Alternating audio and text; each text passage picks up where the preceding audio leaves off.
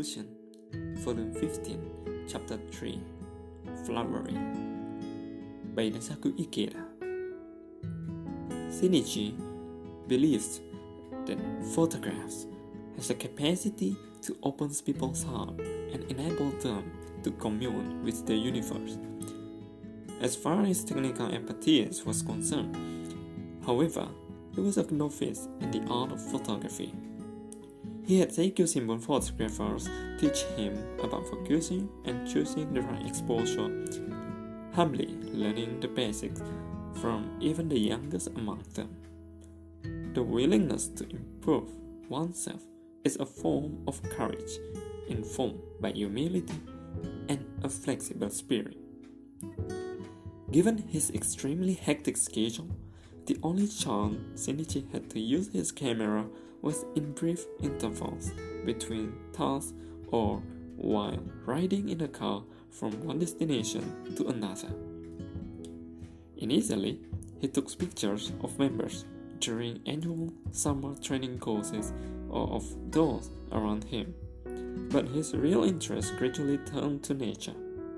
The ever shifting clouds in the sky, Mount Fuji's majestic form, rural scenes, and so forth. Shinichi saw beauty and drama in the most ordinary of natural settings. The early blooming yellow Adonis flower reminded him of the noble spirit of pioneers who endured long winters to finally greet the spring.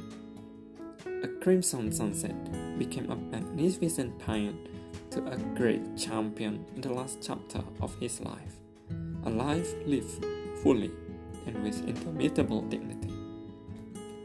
Goethe wrote, Beauty is a manifestation of secret natural laws, which without this appearance would have remained eternally hidden from us.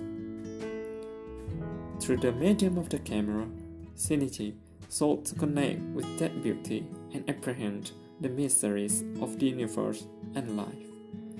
Over the years, he had also written many poems in various styles, driven by the desire to encourage members. This was the same motivation that prompted him to take up photography, to encourage, praise, and inspire members, the flag bearers of humanity culture. The brilliant moon over Onuma Lake in Hokkaido was a subject Shinichi had long awaited.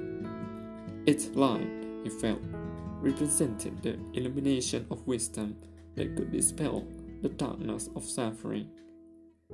He also saw in it the light of compassion, protecting members and brightening their way as they advanced along the path of kosen-rufu, day and night, in their tireless efforts.